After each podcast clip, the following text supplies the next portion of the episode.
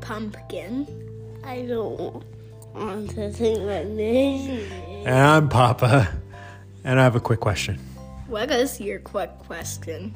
If you were swallowed by a whale, how would you get out? By tickling it, and it will spray me out a spout, and that also rhymes. Where would you tickle it? Tongue. You would tickle its tongue? Yeah.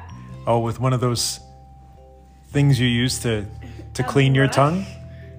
Are they called a, a tongue scraper? Or you would need a tongue tickler?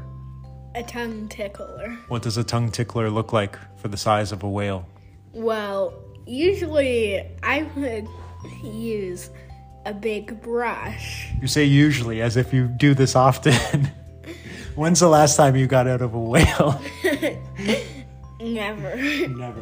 What kind of brush? Like a bristle broom? the biggest brush.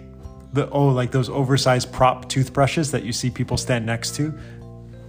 That could work. A six foot tall toothbrush? Yeah. Okay. How about you? If you were swallowed by a whale, a huge whale, how would you get out? What is bobo? What, can you say that again? A bobo. A bobo? Okay. what what is a bobo? It's a type of whale. d- It- a bobo is a type of whale. and, and how would you get out of a bobo whale? If you were inside of the whale and you wanted to get outside of the whale, what would you do? I would cry. Cry? And what would your tears make the whale spit you out? No. No? I think I know something.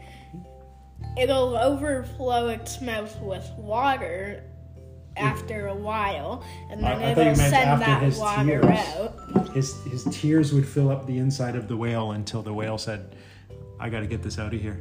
Yeah, that's what I mean. Okay. Well, I guess there's only three ways out of a whale. Am I right? Well, anyways, it's been a good podcast. Nice chatting with you guys. You're both sucking on your straws at the same time. You? I am Duncan. I mean, I am Pumpkin. That's pumpkin. You are? Shaky head? I, I'm gonna be a bl- a blender. There's the blender. And I'm Papa. That was my quick question. See ya! See ya.